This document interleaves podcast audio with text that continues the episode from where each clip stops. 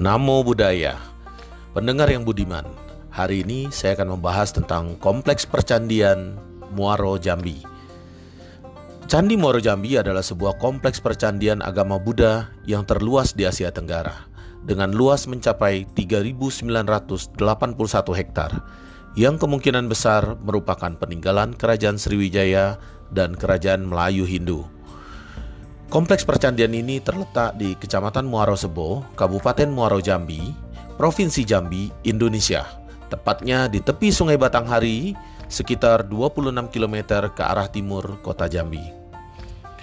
Candi tersebut diperkirakan dibangun pada abad ke-7 sampai dengan abad ke-12. Candi Muaro Jambi merupakan kompleks candi yang terbesar dan paling terawat di Pulau Sumatera.